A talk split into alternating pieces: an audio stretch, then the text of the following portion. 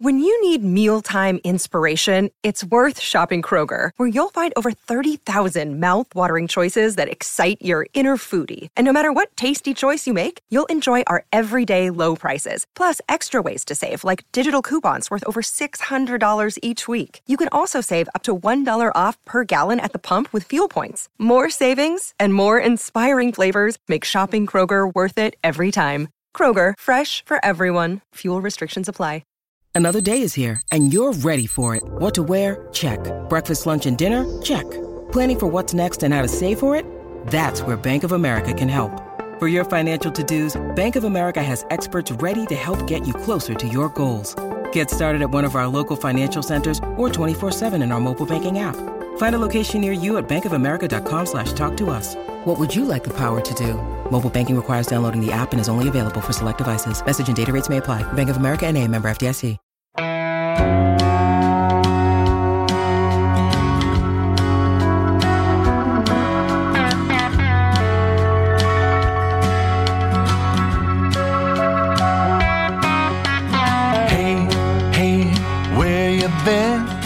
Buckeye Talk is about to begin. Hey, hey, hey, come on in.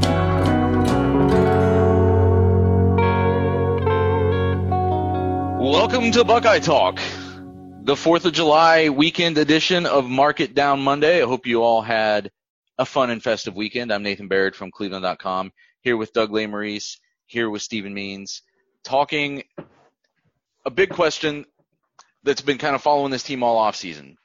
The, the abundance of receiver talent and how that's going to play out this season. I thought this was a fun one to ponder and a lot of other, uh, a lot of angles to look at, and our readers did the same. Will Ohio State have two thousand yard receivers or more, I suppose? Or more. well, they have five 1,000 yard receivers.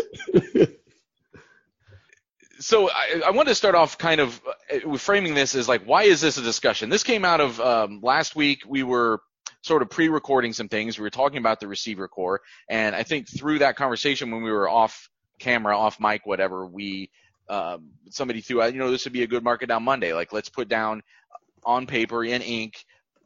Do we think that Ohio State has this kind of receiving talent, and or or or the combination of what th- this offense is going to do this year? So so why is this discussion? Can can you have a discussion like this if you just have great receivers? I guess at least two great receivers in an offense, and that even if you don't have a great quarterback, they'll find a way to get their biggest playmakers the ball. Or do you can you have it with just a great quarterback who can sometimes elevate the play of his receivers? And if you're going to throw the ball enough, that naturally the ball could just find its way into the hands of your, the two best guys, whoever they are, and and you can they can have seasons like this. Or do you have to have both of those elements combining for this to really be a conversation? And is that why we're having it? Because we think Ohio State is matching the elite quarterback with elite receivers. So I think I think it's even less about well, I think the other thing you you have to have the desire to do it. You have to have the Yes. scheme and the offensive game plan, but I think you need it all. I think this is so high.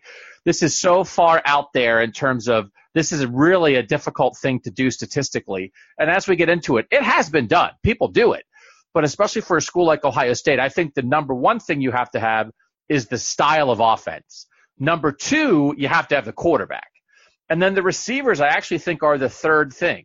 The receivers are the third thing, but they do have the talented receivers. But I think you could have, and, and I have proof of this because there's some schools that have done it that they have two receivers who had a thousand yards in the same season. I've never heard of either of them. I don't know who they are, but their offense wanted to do it, and their quarterback must have been good enough to do it, and so they did it. So I think it's scheme, then quarterback, then receivers. But just to be clear about why we are doing this, this is the text from the 619 that we got on a podcast call out last week that that drove this home, I think, and led us to this market down Monday. From the 619. Sorry, that last text was for my wife. LOL. Again, sometimes if you're not a tech subscriber, sometimes our tech subscribers accidentally send us personal texts. It's Did funny. you see the one? There was one a few weeks ago where somebody they mentioned like some dollar figure in there. They were clearly having a business conversation, and they sent somebody something like, "Oh, I think it's going to be like 65 million or something like I don't. It was some huge number, and uh, I thought about responding to them, but then I kind of just I let it go because I didn't want I didn't want them to feel like we had intruded on them, even though they were the ones that sent us the text. Although sometimes I think we should intrude because it's like I hope a 65 million dollar deal didn't fall apart because like the guy never got the text. Well, maybe he's like, yeah. You never sent me a text. It's like, yeah, I did I send you the text? And it's like, oh, I sent it to I- my college I- football group. Yeah, yeah. I think in that case, I think they did follow up immediately and say, "Oh, hey, that wasn't for you," as if we couldn't tell that somebody wasn't trying to give us whatever million dollars it was. Oh yeah, if there's an if there's a, any zero in the monetary figure, it's not about journalism. So yeah, if it We're happy with three ninety nine a month. Yeah, no zeros. So anyway, this person from the 619 pod question. I'll go with the wide receiver theme. Wide receiver theme. Sorry. Do you? What is the probability, given we have a full season, that Chris Olave and Garrett Wilson could both reach 1,000 yards receiving? Justin Fields is one of the best passing quarterbacks we've had. Pair that with one of the best offensive-minded head coaches, offensive coordinators that we've had. And given the fact that we don't have a ton of proven depth at the receiver position, I think they could both be in line for huge seasons. Awesome question from the 619. Thank you, tech subscriber, and we're doing a whole pod about it. That's how it works. So one of the things that makes this topic especially intriguing at Ohio State is it's a place that brings in a lot of receiving talent. I mean, they're doing it as well as anybody in the country right now, especially with what they've started doing 2021 recruiting, 2022 recruiting. They're really stacking up the room. At the same time, it's a place that traditionally has rotated pretty heavily through all three spots. Uh, last year they got away from it a little bit. They didn't feel like they had a second guy who could who deserved to take KJ Hill off the field very often. So he really got a lot of reps out of the slot. But it's a place that traditionally you might have six guys rotating through three spots. Sometimes that means their best receivers on the roster give up targets to other guys who are lower on the depth chart, and that's not the way that every program does it. It's worked for Ohio State, but not every place does it. I guess the question is, does this rotation make sense? When you look at the makeup of, of this roster, does it lend itself more to that? Or should they take the top couple guys and, and give them even more targets than they're getting now, give them more reps than they're getting now, and, and give them a better chance? Not because they could, not just to get them over a thousand yards, but because you should have your, your very best guys on the field at all times. I, I mean, I think it is possible if we're just gonna just go ahead and get into it. No, I, are we? Are we getting into it? Wait, wait, wait, wait. Nathan, are we supposed to get into it, or are we Yeah. supposed to just we- uh, talk generally still? Yeah. Well, I thought that was a more general question before we get into whether they should. I, I think I'm just asking now, like, do you guys think that the receiver rotation makes sense, or eh, could you argue that, that that's not the best way to do it? That you should, if if Chris Olave and Garrett Wilson and whoever the third person is are clearly the three best guys, do they need to be rotating, or should they be getting the lion's share the way that some other programs do, the, the way that they really feed their very best guys? I think in a situation right now where you have two known guys and a lot of questions and you don't have a spring football and some condensed version of fall camp, yes, I do think that those guys should play every meaningful snap, especially Doug, the start of the season. Oh, Doug, am I- am I- Steven means that his all one way or all the other. You think you think Chris Olave and Garrett Wilson should both play every meaningful snap? I, You're I doing think away with the rotation completely. I think they should play 75 to 80 percent Okay, of them. that's not what you said. You said every meaningful snap. That's uh, fine. They should play all but one series of meaningful snaps. in the game? In a whole game. So like you're not you're rotating like Julian Fleming and Jameson Williams at the other outside receiver spot, and then like Gee Scott and Jaxon Smith-Njigba aren't playing. That's your plan for real? If that's what uh, the, I mean, these guys don't have any a lot of experience. They missed out on a spring, and I we know, don't know. we don't have to. We've talked about that. We don't have to repeat the facts Right, of the so situation. as of- as That's of what you think. With the way things look right now, especially to start. I mean, in in in the, in the especially in the Oregon game to start the season. Yeah, I wouldn't be surprised if that was the case. Okay. All or nothing means. I mean, I don't think that they should or will rotate exactly equally. I think they'll still rotate kind of. But I don't think Chris Olave is going to be on the field for every meaningful snap. But I also don't think that they will equally rotate Gee Scott and Chris Olave because I don't think that's warranted either. And I think if this was a program that did not rotate receivers, if they just didn't do that, it was just like, well, of course, Chris Olave, Garrett Wilson, and whoever wins the other spot, whether it's Jameson Williams or Julian Fleming or Gee Scott or Jaylen Harris or whoever, those three guys are going to play basically all the time, just like Wyatt Davis and Josh Myers and Thayer Munford are going to play all the time. If that was the case, I don't think this would be a discussion because I think the answer would be 100% yes, they're going to have 2,000 yard receivers. I think the most interesting part about this is the rotation. And I think if they didn't, and I think if they did that, they also maybe wouldn't be stacking up receivers the way they are right now. I think that's the appeal of coming to Ohio State is you can come in at the same time as three other top 100 guys, and you might all get fit. I mean, a top 100 guy came in in 2018 and they didn't rotate him at all last season in the slot. So it's not because he wasn't good enough. They could have. You don't think that one of the reasons that Jaelen Gill didn't play was because Jaelen Gill didn't play like a top 50 national recruit? No, I, I, yeah, I'm pretty. Um, that's the number one reason why he didn't play. Who says that these other top 100 guys play Wait, like that stop. in year one? Stop. You have to have a consistent thought process. You can't spend this podcast on Garrett Wilson and Chris Olave now down talking Gee Scott, Mookie. It's Cooper, not necessarily down talking. I'm just saying Fleming. early on in the season, especially in that one in that Oregon game, they might do that just because these guys didn't have a spring. I'm just not ruling it out. That's all I'm doing. What will what will the rotation be for Penn State? Middle of the season, big game, middle of the year on the road. Do you think Chris Olave and Garrett Wilson will play every meaningful snap in that game?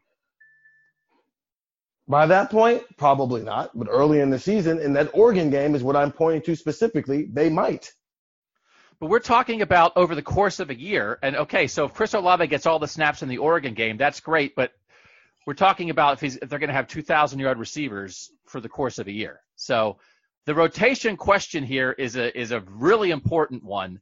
And there's nothing uh, we've all talked about multiple times. Yes, we think the young true freshman receivers will be held back to some degree by the lack of spring football and the lack of stuff this summer. But this is not I, I this is not where I thought any of us were on the like nope Chris Will, Chris Olave and Garrett Wilson are going to be on the field all the time. So I don't think they're going to be on the field all the time, but I also don't think it's going to be 50-50. I think they'll have maybe a significant edge in maybe it's two series for them, one series for another guy, and maybe when it's really, you know, crunch time in certain games, maybe it's yeah, this in the fourth quarter against Penn State, Chris Olave is staying on the field. That I could see. But I also don't think they're just going to abandon the receiver rotation because I think Jaelen Gill, just for whatever reason, it didn't happen for him here. And I do think even with a lack of preseason prep, it will happen to a, deg- a greater degree than it did for Jaelen Gill with at least some of these true freshmen. I did not expect that question, the response to that question, to get anywhere near that salty, and I'm I'm pretty happy with myself. So, um, a good start What's to the podcast, answer? I would say. What's your Yeah, you answer? just- Yeah, you just Bearded let us argue. You got to, you have to also answer. I don't have to answer. I'm running the podcast. Um, I, I thought it was. I think it's a good devil's advocate question to throw out there, but I think the the proof is in the results for Ohio State. I think um, they wouldn't be doing it if they didn't think that, and, and probably didn't have some internal data that backs up that this is the way to do it. And I think especially with this group of receivers and the depth that I think they're going to have with this specific group of receivers, I think it makes sense. I think there are times where you can argue that you can get if you're doing a rotation for the sake of doing a rotation, I don't know if that makes sense, but I think it's still going to make sense with this group of guys. Although I do see what Stephen is saying, and, I, and that's going to come up later in this podcast and some other conversations to get started. Um, do you guys know how many? So Ohio State, it's not just recent; they've had great receivers now going back for a while. How many total thousand yard receivers has Ohio State had in its history? I've done a lot of homework and a lot of math Okay. for this podcast, Stephen, so I do you know, know the how answer many, to all this stuff. It, it's five. It is five. Uh, Cris Carter was the first one in 1986. Uh, David Boston did it in, uh, or sorry, Terry Glenn in 1995. David Boston in 98. He's the all-time leader, 1435. Michael Jenkins in 2002, and then Parris Campbell in 2018. Last season, Ohio State had no thousand-yard receivers on, uh, let's see, 3,700 passing yards almost. Um, leader was Chris Olave with 840.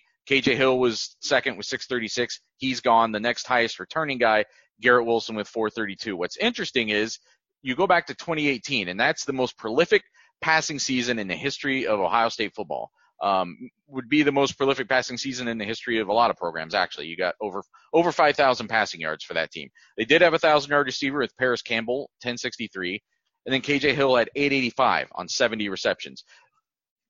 How much did looking at 2018 and having that context influence how you then extrapolated this answer. Doug, I know you have some historical stuff with some other programs, and I, I, want you to get into that, but I want to talk just specifically about Ohio State first and whether that 2018 was how you kind of framed answering this question. I have a very specific formula that I came up with uh, that led me to my answer that is basically anticipating that the 2020 season will look somewhere like halfway in between 2018 and 2019 in terms of how much they'll throw the ball, how many times per game, how much passing yardage they'll have. And so that 2018 season factored a lot into what I am thinking, not because I think they'll match that, but because I think they'll get somewhere in between. Because really, it really was quite a drop off. They threw for 1,400 fewer yards last year, which right. was not a surprise, but they went from 5,100 passing yards. in yards. one more game to 3684. I mean, that's a they well, went they played the same amount of games. Yeah, they both played a Big Ten championship game and, and one yeah, postseason game beyond it. Yeah. yeah. 14 games each. Okay, right, right, right, right. Yeah, you're right. The you're difference right. is the 200 passes, passing attempts. Right. Literally. Well, 190. No, 120. They they threw. Oh no, well, more passing attempts. They had 120 yeah. more completions. Right. Yeah. With like 200 more attempts. Yeah. So that's so again, I'm not projecting 5100 passing yards, but I'm projecting more than 3684. So halfway in between that is 4392. So I took 4392 total passing yards for Ohio State in 2020 as the number that I worked off of, and I went from there. And can I throw this caveat in here, Nathan? And I think, or maybe you wanted to bring this up this is all assuming that right. the schedule goes off as planned. And on Monday, at the last market down Monday a week ago, we all guessed how many games they'll play, and none of us said a full schedule. Right. Right. So, but I mean, there's only so much you can do because if they play eight games, they're not going to get this. So that's until we're told guy. otherwise, we may as well assume 12 game regular season, Big Ten championship game in the postseason, right? Is that how you're thinking, Nathan? Yeah, right. Okay, so just that so, for the baseline yeah. of people saying, "Oh, well, they're not gonna." If and I don't know if a lot of texters went that went down that road of. It, it, it came up several times, and, and we'll come back to that. But Stephen, like you've mentioned 2018 several times as you've kind of envisioned what you think this offense could look like this season. How much was that a factor in in how you formulated an answer here? Major, because in 2018 the passing game was the strong point of that offense, and that's uh, the same is going to be said in 2020, where that's going to be the strong point is their quarterback's arm. And so I started there. And as I'm looking at numbers and trying to put it into context, no, I agree with Doug. I don't think they're going to throw, you know, 533 passes this season, but you know, I think they can throw 480 here's from uh, Seth Shaner, one of our texters. Uh, he, he's thinking a little bit like I'm thinking, not to completely give away my answer yet, but I think what he says here makes a lot of sense. In 2018, when they not only passed a lot by design, but had to pass a lot because of the defense, only Parris Campbell was over 1,000 yards receiving. KJ Hill was next with 885. Unless they go back to a Tressel like distribution, Brian Robiskie and Brian Hartline being on the field most of the time, with Olave and Garrett Wilson, and they won't, I don't see two guys over a thousand yards. So, Doug, you would have more historical perspective on that. That there was a time when when Ohio State maybe didn't rotate as much, and if you were to converge that era with a pass happy era, that's how you could get a season like that. Oh yeah, I mean there was a time. This was you know Tressel didn't do that. This was a this was an Urban Meyer, Zach Smith creation, and it, I don't even know that they necessarily did it right off the bat. But you know, again, it's it's hard it's it's hard to dance on this dance floor for Ohio State because we've just seen like great great receivers not come close. You know, Michael Thomas had 781 receiving yards his last year here, and he's the best receiver in the NFL. You know, Devin Smith was like a devastating deep threat. He had 931 yards. his senior year here, and only 33 catches, which is a ridiculous 28.2 yards per catch. But you know, they they have had a lot of really good receivers come through here. They only have five in history, and it's some combination of they've just historically been a running program. And then also they have enough talent that you distribute the ball. Even if you weren't rotating, there was just enough mouths to feed that it was hard for a receiver to to get the ball enough to get over a thousand. So yeah, it's not the rotation hasn't traditionally held them back, um, you know, pre Urban Meyer, but just being Ohio State has held held receivers back from hitting this. So Doug, you hinted that you you did some research into other teams that have pulled this off, and maybe you can kind of go down that that lane a little bit and give us some perspective on how that happened and why or why not that might apply to Ohio State. Okay, so I did research of the last decade, and I'll just run through these very quickly. And I did some things nationally, and I did some things from a Big Ten standpoint. And I think that's valuable because Ohio State is a national team that plays in the Big Ten. So sometimes it makes sense to compare them to Alabama and Clemson and LSU and Oklahoma, and sometimes it makes sense to compare them to Michigan State and Iowa and Penn State and Michigan. Here's the number of thousand yard receivers in the nation and in the Big Ten in the last decade. Okay, I'll start in 2010 and run through 2019. I won't say the years anymore, but nationally, 32, Big Ten zero, 40 and four, 35 and one, 44 and 4, 37 and 3, 38 and 3, 37 and 1, 30 and 1, 39 and 4. Last year, 48, 42 receivers in the country had at least 1,000 receiving yards, four of them in the Big Ten. So we're talking about over the course of a decade in the Big Ten, there have only been 25,000 yard receivers in the last 10 years. So that's 2.5 a year in the whole conference. And now we're asking, can you have two on one team? So that's right. It is the Big Ten. This is not the Big 12. If Ohio State was in the Big 12, I think this would be a, a much easier question to answer. I would agree with that. I would counter by saying, what is the one thing that was a big factor in why those Big Ten teams didn't have thousand yard receivers? It's the one that you bring up a lot.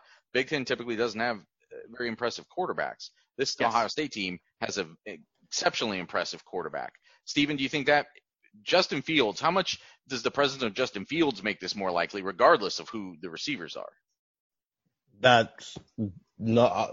That's reason number one why it's possible. I mean, Minnesota has a pretty decent quarterback, and they they did it last season with Tyler Johnson and Rashod Bateman both having over a thousand yards. So, and they had a quality level quarterback who obviously he's not on the level of Justin Fields, but you know, he's probably in that next tier below where Justin Fields and Trevor Lawrence are, and they were able to accomplish that being a Big Ten team. You so you really think so? Justin Fields is number one on your list of and, why this is possible. Because I yeah. would say to me, it's so much more important that Ryan Day is willing to throw the ball like this. I, I think the scheme, the, the, the thing that has changed, the biggest change, yes, Ohio State has better passing quarterbacks, but they have better passing quarterbacks with Ryan Day running the offense. And I just think that is what is different than the past. so maybe that's one and one. it's the one you have a coach who's willing to do it, but also you have a player in the position who's capable of doing it. And you have to have both. I think yeah. I think you have to have both. But I also I you know what? I I think if you had Ryan Day and like an oak, pretty okay quarterback, I think you'd still be in contention. If you had Justin Fields and the guy and a coach who wanted to pound the ball, I think you wouldn't get it. If you had Ryan Day and an average quarterback, you'd have a shot at it. When you have both, I think you really have a shot at it.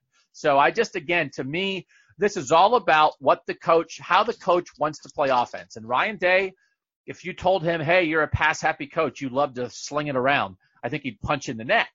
He's not, he doesn't think that. He wants a power run game. He wants to lean on the run, but he also, you know, he he he designs a pass game first and then complements it with with a hardy run game. Um, so I guess specifically, Nathan, to your question, last year, Minnesota did it. Tyler Johnson and Rashod Bateman were the two leading receivers in the Big Ten. They both played for Minnesota. So Minnesota had 2,000 yard receivers. LSU last year, 2,000 yard receivers with Ja'Marr Chase and Justin Jefferson. Alabama last year, 2,000 yard receivers, DeVonta Smith and Jerry Jeudy. and then Henry Ruggs Jr., who got picked before Jerry Jeudy in the NFL draft had 746 as their third receiver. I feel like this is trolling me. Wake Forest did it Yeah. last year. It, gets weird after that. yeah. This is they did this just because they know that I like to use Wake Forest as my default team to mock. Sage Surratt and Kendall Hinton for Wake Forest both had 1,001 receiving yards last year. But the reason they did it is because they had Jamie Newman throwing them the ball, and Jamie Newman's so good, he's going to be Georgia's quarterback this year. So, for instance, Clemson did not do it last year. Tee Higgins was 1167, Justyn Ross 865. Oklahoma did it in 18, not in 19. But in 2018, Marquise Brown and CeeDee Lamb were both over a thousand. And I, I'm not saying that's a comprehensive list, but when we talk about great national teams, LSU, Bama, both last year, Oklahoma the year before, and a really good Big Ten team, but again, that really only had two guys. And every pass that Tanner Morgan threw last year was practically to Tyler Johnson and Rashod Bateman. They did it last year. So it's not all over the place, but it's also not impossible. I want to get one more thing in on Justin Fields before we move on. And I, I, I, I obviously having his passing skills makes it more likely that Ohio State will complete more passes and have more passing yards. However, he does what Dwayne Haskins did not do in terms of being a running threat as a running back, either desi- or as a quarterback, designed runs or just breaking off and, and freelancing and doing his own thing. Are there ways in which having a quarterback like that actually could make it less likely that you have 2,000 yard receivers? Because with Haskins, you had a team that was probably going to put the ball in the air even more. I don't think they're going to get to the Dwayne Haskins level of pass attempts in 2020. And part of it is because they still want the ball in Justin Fields' hands in other ways. Could that be the reason why this doesn't end up happening? Just as a point of information, and again, sacks count as rushing attempts in college football. Right. Dwayne Haskins had 79 rushing attempts in 2018. Justin Fields had 137 rushing attempts last year. I think maybe if you just had to guess, you would have thought that gap was even bigger. It's only 58 rushing attempts, but part But- but of what, were also they? But happens. What are they? Well, again, Yeah, I, I, take I don't away have. the sacks for it. Right, and, and I, I'm not saying that you should know that. I'm just saying that I'm throwing that out there, kind of just like rhetorically, like what those are is important too. The And- same way it's like it's it, you know a guy could uh, a a guy can catch a lo- more short routes and have less yards than the deep threat, that kind of thing. A No, receiver. right. Right. And so w- what I would say is that also part of that is Dwayne Haskins was not a run threat, which means they did a lot of RPOs, which means they threw the ball more short, which is why Parris Campbell had 90 receptions and Mhm. barely got over a Mhm. thousand.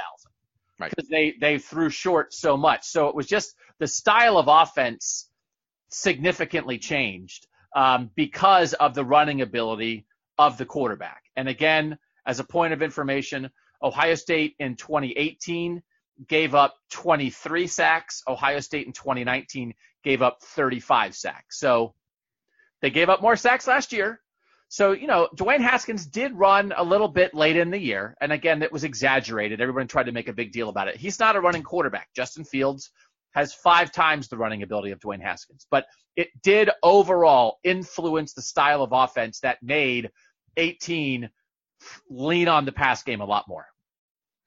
Stephen, do you understand or do you, do you agree that there's ways that like Justin Fields like quarterback could end up being the reason why the offense doesn't have as many prolific receivers, I understand it. an abundance of them, I should No, say. No, I understand it. It's just every time you ask him, and then when you and then when you watch him, you know, when he you know scrambles, is he scrambling to take off or is he scrambling to buy time? And he's always said, "I'm scrambling to buy time to throw the ball down the field," and which is part of the why he takes some of these sacks because he's trying to make a play. So yeah, I understand him being a running th- run threat might take away from it, but also I don't know if it's as severe of taking away from it if it was a guy who's only scrambling in order to take off because there's nothing downfield the first time he looks up. So we've already mentioned a couple of receivers in this context, and really it's it's Chris Olave and Garrett Wilson are the two that jump to the forefront. Olave being a, a guy returning to a starting spot on the outside. Wilson, a freshman last year for a sophomore year, they're moving him into the slot. At least that's what they were doing the one time we got to see them have a practice this spring. So before we give our answers, I wanted to maybe kind of run through some of the other options and and get people's takes on who is even a, a, possible answer to this question. Uh, Aaron from the 814, mark it down. Olave will explode this season going well over a thousand yards, as well as Juice Williams getting just above the notch. Then Wilson will be around the 700, but have 10 plus TDs as well. Then Harris will be around 300, 400, and all the freshman receivers will be getting reps, making plays, whether it's special teams, end arounds, or screens. Oh yeah, Babb Kamryn Babb will finally get on the field. So he sees uh, this. Aaron in the 814 sees, I think, probably a, a different vision of how this could play out. Um, and there's some other people that, that, that mentioned names like that. They kind of skipped over one of the obvious answers and thought it could be somebody else that maybe can break that plateau. I think Julian Fleming's name got included. Do you guys think there are any possible candidates besides Chris Olave and Garrett Wilson for getting a thousand yards this season? No. No. Moving right along. Uh, do we think that, that, Garrett Wilson's move to the slot makes it more or less likely? Do you think now that uh, Garrett as, uh, Wilson is a 2020 receiver in the slot is more likely to get a thousand yards than if Garrett Wilson were staying on the outside in 2020? I think it makes it more likely. I, I agree. And why? Because I think the rotation possibilities are slightly lessened. Yeah. They may lean on him a little bit more and I actually think, I mean, it's weird. It, it gets it, it, part of the 2018 and 2019 stuff is so different from each other. It's it's not even worth discussing.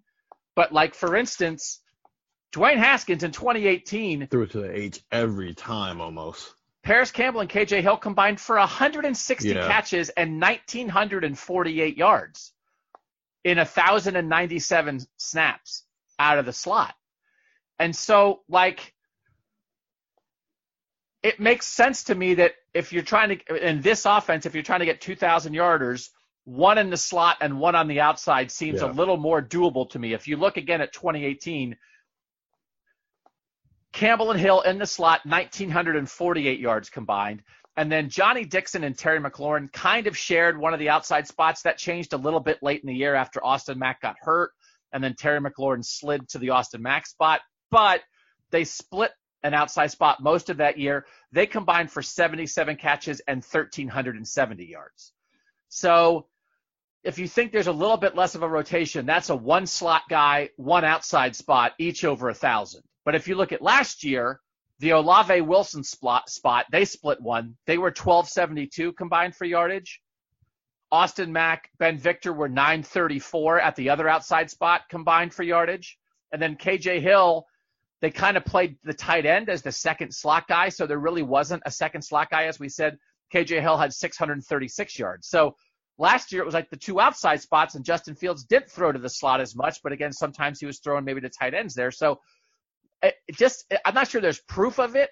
They won't rely on the slot with Wilson as much as Dwayne Haskins relied on the slot in 2018. But I do think there's a little bit of a natural balance both to the players and the scheme that I think Wilson in the slot increases the chances of this. Would Ohio State having a thousand yard receiving tight end be a sign of the apocalypse? Yes. I think that makes Doug go to Disney World early. yeah, right. no, just, yeah. I'm out. The guy would the guy would cross a thousand yards and Doug it's, would just stand I mean, up and leave his computer there. What after that? What hasn't Doug seen as an Ohio State reporter? I mean, I'm not sure. Go I mean, I know you're throwing that out there as a joke. I, do any tight ends in college football have a thousand yards? I mean, that's not even. I, no. I think there's. I happens. think there.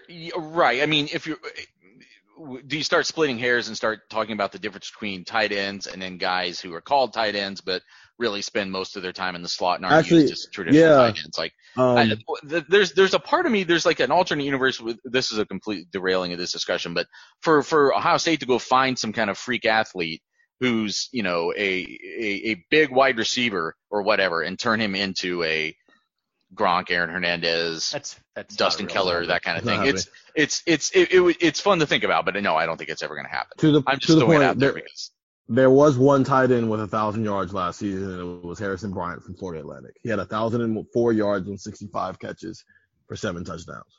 And and he was the Only option. the central focus of that offense, right? Which you He don't barely got see. over. Right. Right. Let's take a break here. We're going to come back. We're going to go through our text responses and we're going to mark it down our choice on whether Ohio State will have 2,000 yard receivers in 2020. Stay with us on Buckeye Talk. We're back on Buckeye Talk talking about whether Ohio State will have 2,000 yard receivers in 2020. It would be the first time in the history of the program if they can pull it off. Doug and Stephen, what percentage of our text audience do you believe voted yes that Ohio State will have 2,000 yard receivers in 2020? 40. Uh, yeah, I'll say 40. I agree with that. 78.2% of our text Wow. audience voted Wow. no. Oh, so Oh, then we're no. exactly Really? right. 22% of our audience voted yes. Uh, which I was actually, I thought it would be higher too, but I think people did the math and they said, well, they didn't do it in 2018. They're not going to throw the ball more than they did in 2018. Um, they know that Justin Fields runs the ball, as we were just talking about, and that that's a factor there too. And then there's other people who talked about the schedule, and we should we should address that real quick, but I don't want that to bog down the whole conversation because it, it makes this not that fun of a, of a conversation if we base it all on that. Obviously, all of us said earlier this week that we thought, or I guess last week's Mark It Down Monday, that Ohio State wouldn't play a full 12 game regular season in 2020. Do any of you think it's possible that Ohio State could have multiple thousand yard receivers in only a nine or eight game regular season? no, it doesn't happen unless they play all 12 games. Right. Yeah. yeah. Um, so I don't I don't want to get bogged down on that, but it was something that that our our texters did bring up. Um, I want to go to a couple yes votes from the 937. Assuming a full schedule, I feel confident to mark down a yes on this one. Olave and Wilson will both clock in over a thousand, with Fleming pulling in 450 in a highly successful freshman year.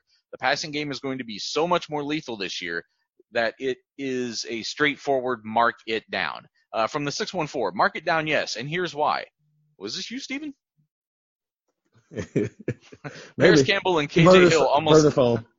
Parris Campbell and KJ Hill almost did it in tw- well, it's a 614, so I thought it didn't have to be a burner phone. Parris Campbell and KJ Hill almost did it in 2018, and that was rotating amongst McLaurin, Mack, and Victor. In 2020, the Buckeyes still want to rotate receivers. We'll make sure Olave and Wilson will see the most snaps and probably by a good margin. See KJ Hill in 2019. This, along with the fact that the Buckeyes will probably be throwing more similar to the 2018 season because Dobbins has moved on to the next level, means Olave and Wilson both achieve 1,000 yards. And from the 630, this is where we start. There's always somebody who really kind of takes it that next level.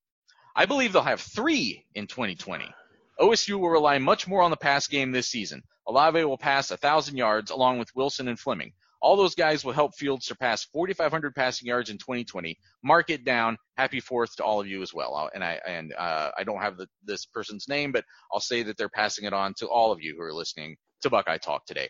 Is there like what percentage chance is there before you even give your answers on two? What's the percentage chance Ohio State could have three thousand yard receivers in a full get get all the way to the national championship game? So 15 game season. What are the chances it could happen? Zero. Yeah. Zero percent. I think I agree. I'm, mean, are they Hawaii all of a sudden?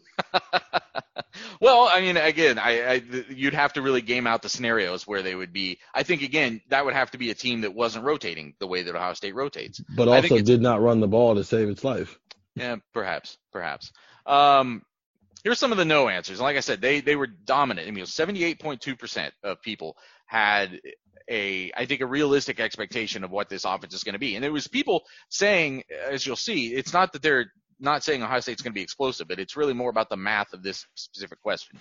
Uh, from the 310, no to both. Too many guys will play in both of these positions. If the season goes as well as expected, lots of blowouts, there'll be too many mouths to feed at both positions. And I think that's important too that Ohio State doesn't chuck the ball for four quarters. Even when they have a really finely tuned, high octane passing attack, they're not throwing the ball in the fourth quarter against Bowling Green and uh, whoever else they shellac over the course of even if it's a 12 game season.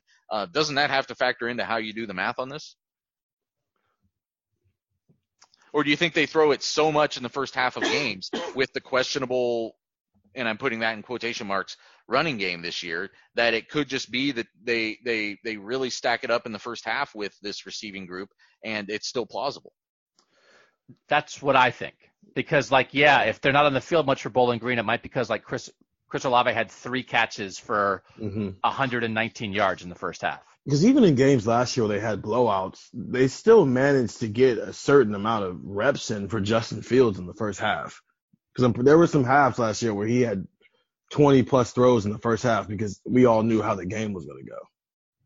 The no vote from the 513, they'll have Olave and Wilson each get 800 plus, but there are too many options. And also, if there are fewer games, there is no chance. Also, I see Olave as Devin Smith catching long passes and Wilson out of the slot like Parris Campbell, lots of yards after the catch. Mark it down. Doug, what do you think of that comparison? Say it again. Uh, Devin Olave as Devin Smith and and Wilson as Parris Campbell. He's not Parris Campbell. I think Wilson and Parris Campbell is wrong. Parris Campbell caught 90 balls, but his yards per catch was like super low. And so that's they were throwing him bubble screens and letting him catch three yard routes and go bonkers. Um, I, I don't think I think Garrett Wilson would have 1,500 yards at least if he had 90 catches. Yes, he'll have fewer catches, but but potentially more yards. So I, it's just the yards per catch is so Parris is so rare, um, and it's not a criticism of Parris. Parris was a was just a unique guy, and so that's not what they want from Garrett Wilson. It's not what I would expect. And Devin Smith to me, I think Parris Campbell and Devin Smith are opposite ends of the spectrum. Devin Smith is pure deep ball. Parris Campbell is pure bubble screens and short passes. And Olave and Wilson are both more in the middle than either of them. Olave can go deep. Nobody goes as deep as well as Devin Smith. But I think Olave does more that aren't deep routes. Garrett Wilson can catch some short stuff, but he does more than that. So I think those are extreme examples, and I, I don't think they're quite exact comparisons. So let's mark it down. What do we think? Who are we picking? Are we saying that Ohio State will have two thousand yard receivers in 2020? Stephen, I'm gonna let you start us off. I think it's gonna happen, mostly because Garrett Wilson moving into the slot, and so now you've got a weapon who's outside and one is in the slot, and they can. It's not going to be like 2018 where he's just Justin is relying slowly on solely on the slot, but he or 2019 where it was maybe more outside. It's going to be a mixture of both. They're obviously his best two options, and so as games, he's going to rely on them heavily, especially more than he will on whoever is rotating on the other side. And it, I I think it's somewhere in the middle of, you know, what they as far as catches, what they did in 2018 and 2019. But because the talent level is maybe higher, they're able to do. Garrett Wilson especially is able to do more with the ball, and so he's going to be able to get the yards after catch that put him over a thousand yards. While Chris Olave being the deep threat reliability that he is, I, if anyone's going to get it, it's going to be him first. With Garrett Wilson using his talent level to take some of these bubble screens a little further than Parris Campbell did, but also he's a downfield threat out of the slot, out of the slot in a way that no one who's played H back here has been. So we've been doing on our uh, the position breakdowns that you guys will eventually hear um, out there in our Buckeye Talk audience. Uh, we've been doing at the end we give our confidence level for uh, that position group for that year, one uh, scale of one to ten. So Stephen, on a scale of one to ten, what's your confidence level that Chris Olave gets a thousand yards this year? Ten. And what's your confidence level that Garrett Wilson gets a thousand yards this year? Nine. Wow. All when right. Stephen Means think thinks go- something, he does not shake his belief. Hey, that's that's I, I Would appreciate you the rather? confidence. Yeah. Would you rather me be all wishy washy about it? No, own it. We're more I would it down. rather you, on occasion, open the door of infallibility and believe that there's a possibility that you might be wrong at times. But if you want to go 10 and 9, they've never done it in the history of the program. There have been five guys in the history of the program who have ever had a thousand yards on their own, and you are a 10 and a 9 on This is also a doing it the program that we're. year. This is also a program that we're talking about who has just recently been a you know a high powered passing offense. So it's I get it. it's So not like mean- they've been throwing 30 plus passes a game for 50 years and they still haven't been able to do it. This is a new Ryan Day introduced new territory as far as what you know the passing game at Ohio State looks like. So and just and Stephen, just to follow up, if if there's a full season, that's yeah, yeah, that's and and assuming full health for everyone, that that Olave and or Wilson don't miss multiple games for for something that comes along, uh, are you, you you're giving a ten that Ohio State will have at least one thousand yeah. yard receiver? Yeah. No, he's given a twenty. He's given a 19, 19 out of ten. Yeah. Doug, what is your prediction for this question? My answer is yes. I think they do it in a full season, and I have four thousand numbers to go over. Um, but let's do it. Okay, so here's this is a, as a point of reference to the to the point that Stephen is making that they're just in a different place. When David Boston had his thousand yard season, Ohio State threw 249, had 249 completions that year. When Terry Glenn did it, they had 229 completions. When Cris Carter did it, they had 176 completions the whole year. 69 of them were to Cris Carter, but they had 176 completions the whole year, and a dude got a thousand yards. When Michael Jenkins did it, they had 173 completions, barely any more, two decades later. When Parris Campbell did it, they had 373 completions. So Parris Campbell and Cris Carter both had thousand yard receiving seasons for Ohio State. The year Parris Campbell did it, they completed 200 more passes as a team. So that tells you that what Cris Carter did was just unbelievable. Yep. So it's just the threshold of yes, you can see how it starts creeping up to be easier. So I did the math. I, I hit the middle ground on if this season, from a passing standpoint, is between 2019 and 2018. That then means that they will complete 334 passes. And I'm focusing on the receptions, even though we're dealing with yardage, because you've got to get the ball in your hands to have a shot at this thing. So, Cris Carter, the year he got a thousand, caught 39% of the team's overall receptions. Michael Jenkins had 35% of the team's receptions. David Boston had 34% of the team's receptions. Terry Glenn had 28% of the team's receptions. And in 2018, Parris Campbell had 24% of the team's receptions, and KJ Hill had 19% of the team's receptions. Okay. So almost 40% for Carter, and then down in the 20s or almost the 20s when we're talking 2018. So again, I'm just laying a framework here. So here's where I am. If they if they have 334 completions, if Chris Olave and Garrett Wilson each get 20% of the total number of completions. And again, while they rotated, Parris Campbell got 24% and KJ Hill 19% in 2018. So I think to say, could Chris Olave and Garrett Wilson, even in a rotation or partial rotation, could they account each for 20% each of the total catches? I think that's possible. I don't think that's I don't think that's outlandish. Especially when they're not rotating with each other. Right that they they can each have two thirds or sixty percent of their spot. Whereas, as you said, Parris and KJ were split in the same spot. Mm-hmm. That would be 67 catches. 20% of 334 is 67 catches. Okay, could Chris Olave and Garrett Wilson each have 67 catches? Yeah, I think they could. Parris Campbell averaged 11.8 yards per catch in 2018. KJ Hill averaged 12.6 yards per catch in 2018. Those are both slot guys, catching shorter passes from Dwayne Haskins. But the other thousand yard receivers in Ohio State history, Terry Glenn averaged 22 yards a catch, David Boston 16.9, Cris Carter 16.3, Michael Jevin, Jenkins 17.6. So they'll average more per catch than Parris and KJ did. I think even in the slot, even Garrett in the slot is more explosive. He'll average more yards per catch. So if they each have 67 catches and they've got to get to 1,000 yards, and I'll do the math one more time, how many yards per reception do they have to average? They have to average 14.9 yards per reception if they have 67 catches to get to 1,000. Last year, Chris Olave averaged 17.5 yards per catch, and Garrett Wilson averaged 14.4 yards per catch. So Olave's way there Garrett Wilson is almost there as a true freshman learning his way. So Do I think they could complete 334 passes, which is halfway between 18 and 19? Yes, I think they could.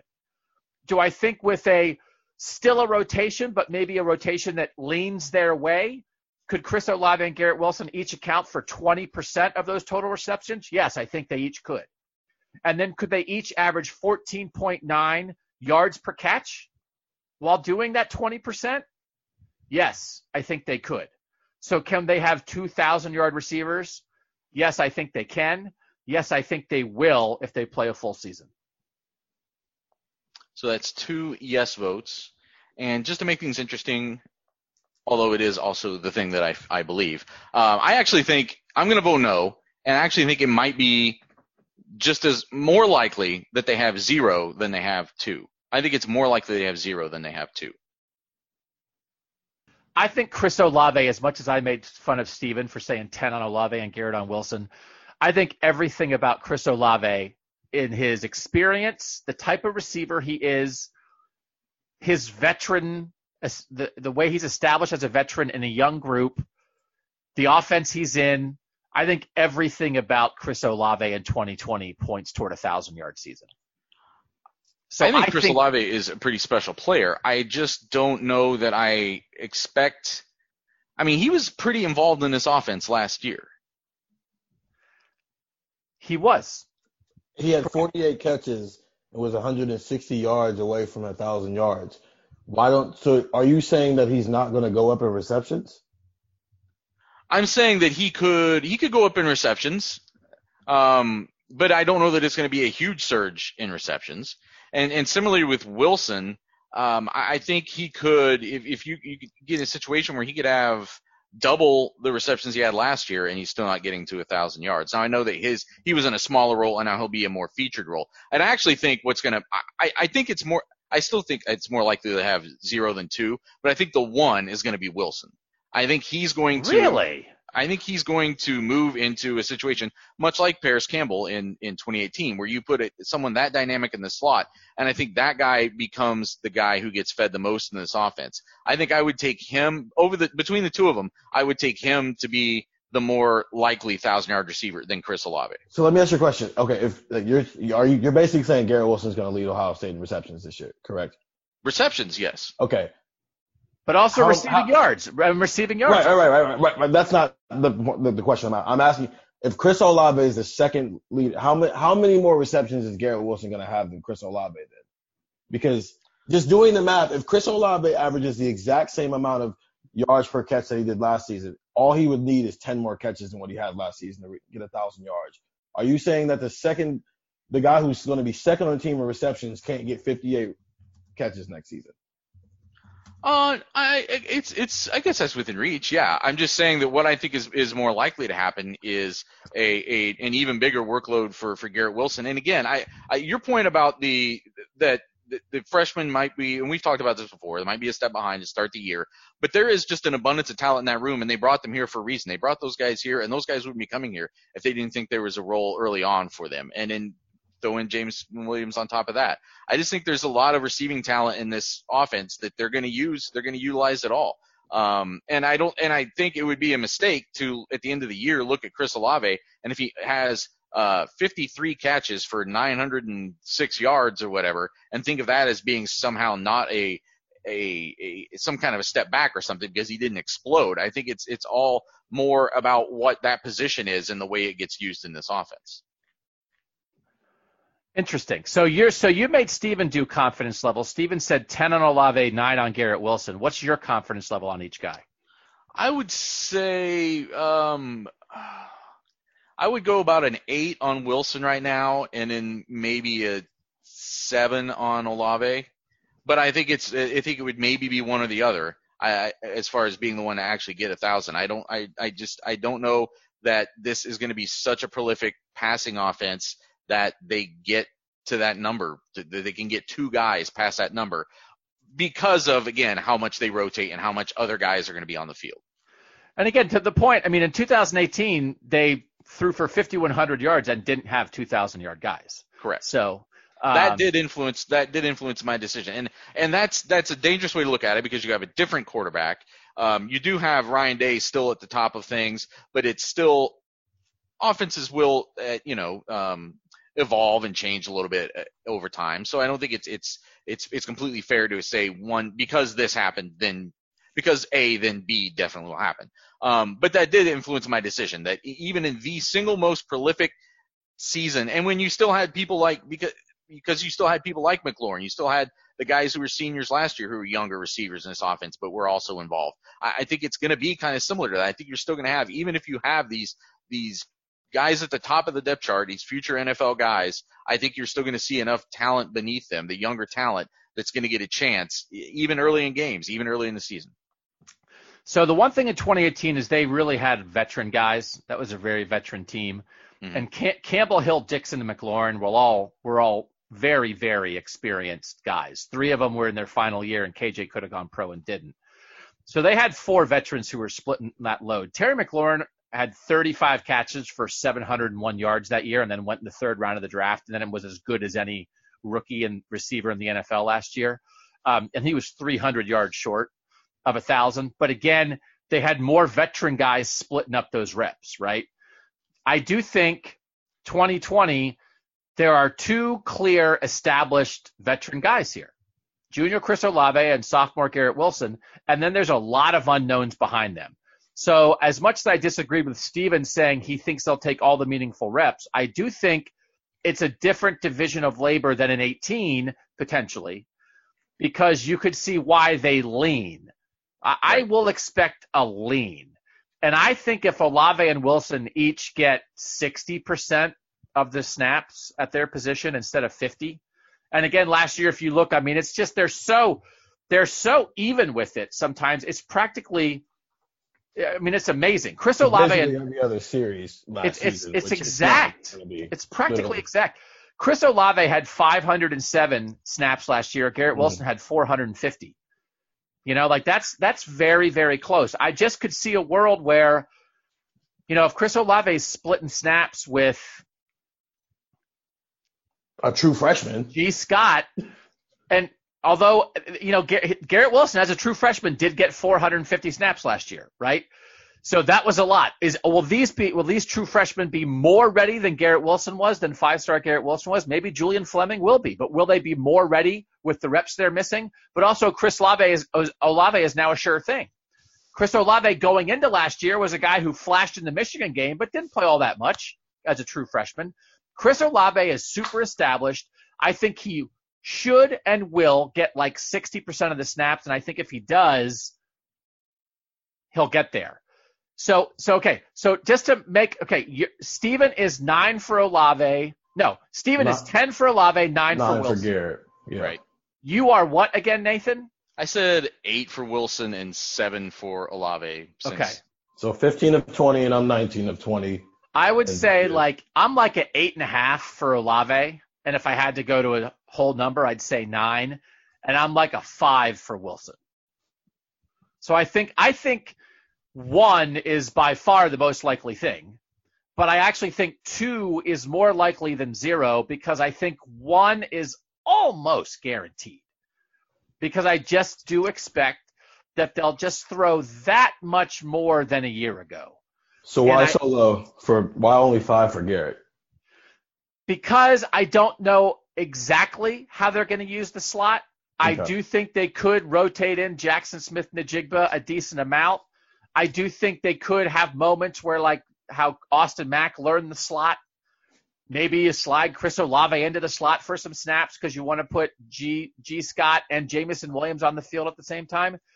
I just think as good as Garrett Wilson is, Olave is more a year more established, and I also think even though we're talking about Garrett Wilson's big play potential from the slot, I do think Chris Olave will average a couple more yards per catch than, than Garrett Wilson will. And then also, if Olave raises his yards per catch from 17 to 19, and he's killing people on deep balls all year, um, I do think it's possible Garrett Wilson could have a few more overall catches, but Chris Olave has like 250 more yards.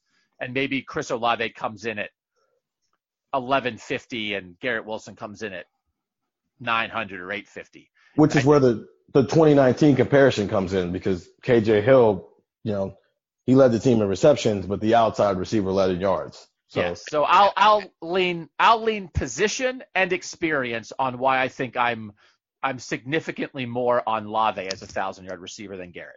I, I guess here's the other thought that I had. It, it, we, we talked on a uh, on the receiver pod, which again, it's confusing because we've already done it, but they haven't heard it. But at some at some point, you'll hear us talk on the receiver pod about the oppor- What if what if Wilson's a guy that they move around?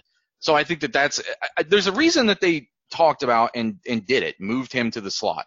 I, you know, he had a role last year, and by the end of the year, it was growing into a bigger role as an outside receiver. You would think that you know this he would be in a position to be to take that other spot opposite of Olave and really hold that down. And there has to be a reason why they're moving him from there to the slot.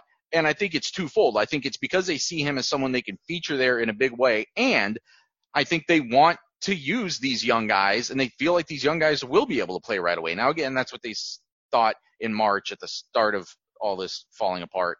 They may have to adjust that. We'll see when we get into August what they've decided to do. I just feel like I, I, I guess I just still feel like there's going to be such a distribution that I don't it, it I, I don't see them being able to get two guys over that hump. But I don't think it has it, it reflects in any way on the kind of season that the the receivers in this offense are going to have. I think Um, Garrett. I think Garrett probably would have been in the slot last year if they would have been six for six on receivers, and if they would have had another outside guy they could trust, they would have just put Garrett Wilson in the slot last year and rotated him with KJ. But because you d- didn't have another slot guy or another outside guy you can trust, why don't you just keep Garrett outside? And since KJ is your best hands, just keep him on the field. I think that's what that was. Um, maybe, although it's not like Garrett Wilson played all the time. You still could have used him in the slot sometimes. They didn't. I'm, I just think it was in that situation, it was probably better to rotate him with an outside guy and keep your best hands on the field.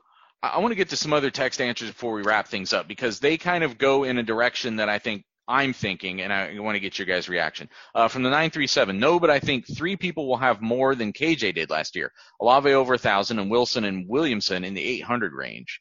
Uh, I think he means Williams. I think he means. Uh, it is hard. His name is not James Williamson. It's Jameson Williams. But Right. I think that's what he I, meant. I as an old man. I don't think he means man, Marcus Williamson. yeah, I as an old man, that trips me up sometimes too. And these are texts. We've all had something autocorrect on a text at some point.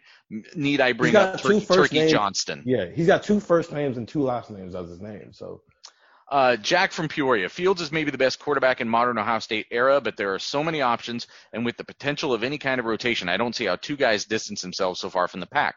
My prediction is Wilson goes over 1,000, and Olave repeats his performance from last year of around 850 yards. I think the better question may be how many guys go over 500 yards receiving. I think they may be high. I predict four: Olave, Wilson, Jaxon Smith-Njigba, and Jameson Williams. Uh, from the 216, uh, it had a longer answer, but and next year I see Olave getting over a thousand, but nobody else, mostly because we'll be playing a shortened season.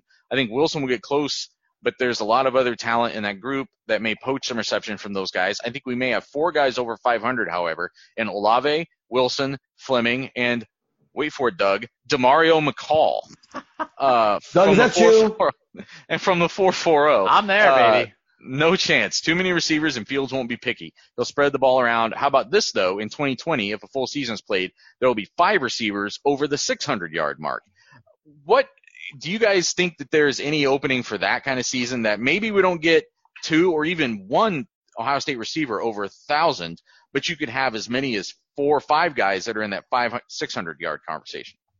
Um, if these freshmen are, if I'm going to 100% wrong and these freshmen, I'm not, I'm not going to say 100% wrong, but if these freshmen are more than ready to go and we're all wrong and this is a 50 50 split or a 55 to 45 split, then sure.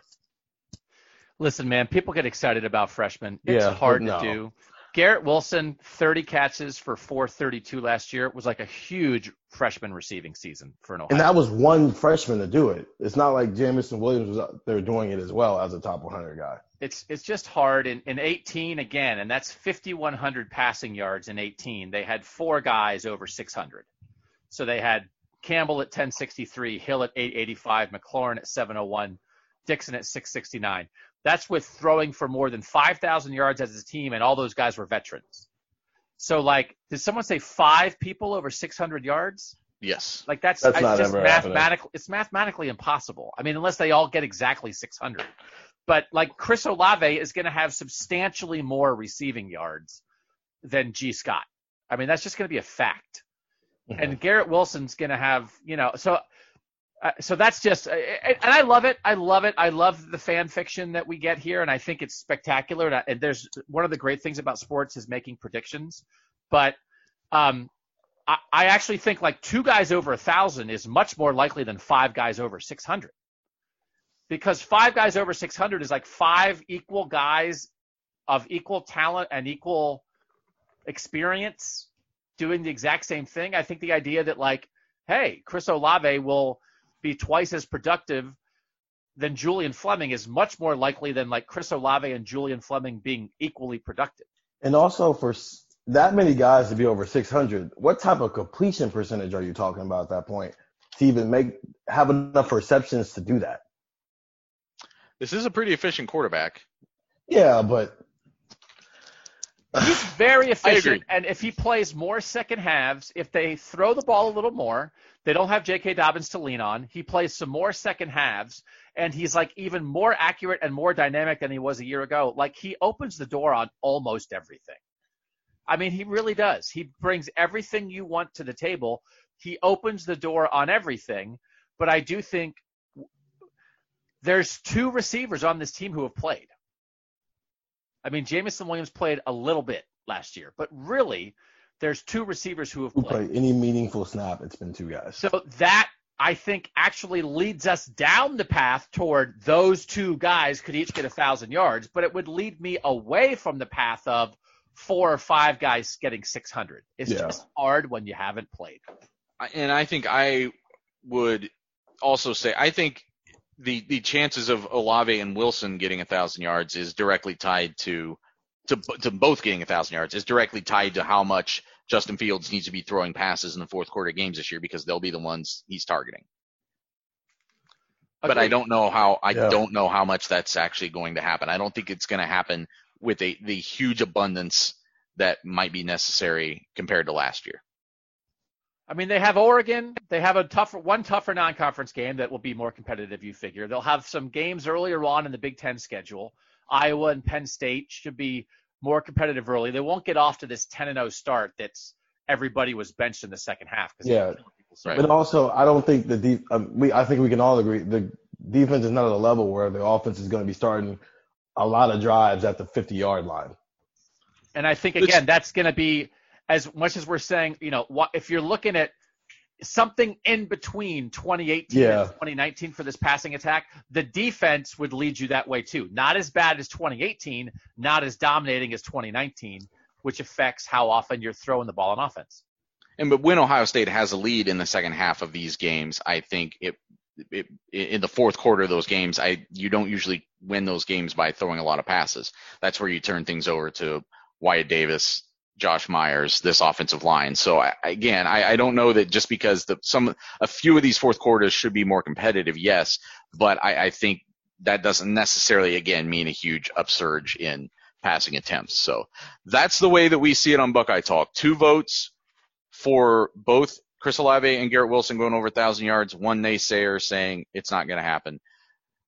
Come back next week. We'll have another topic for you. We're going to get into all of uh, the rest of July. I think is going to be more predictive about what we think is going to happen this season, and it's not just going to be Ohio State. We're going to be marking it down over um, national stuff. We're going to be marking it down on Big Ten stuff. We're going to be marking it down, and then specifically more on what Ohio State's going to do. That's going to be coming up in the next month, probably along with some other topics. So please stick around. We appreciate you participating via the text 614 350 3315. Uh, all of our texters are kind of the engine that drives this a lot of times each week. We really appreciate your input. You give us a lot of great topics and, and a lot of great feedback, as you all heard tonight. So thanks again for that, and we'll talk to you tomorrow. That was Buckeye Talk.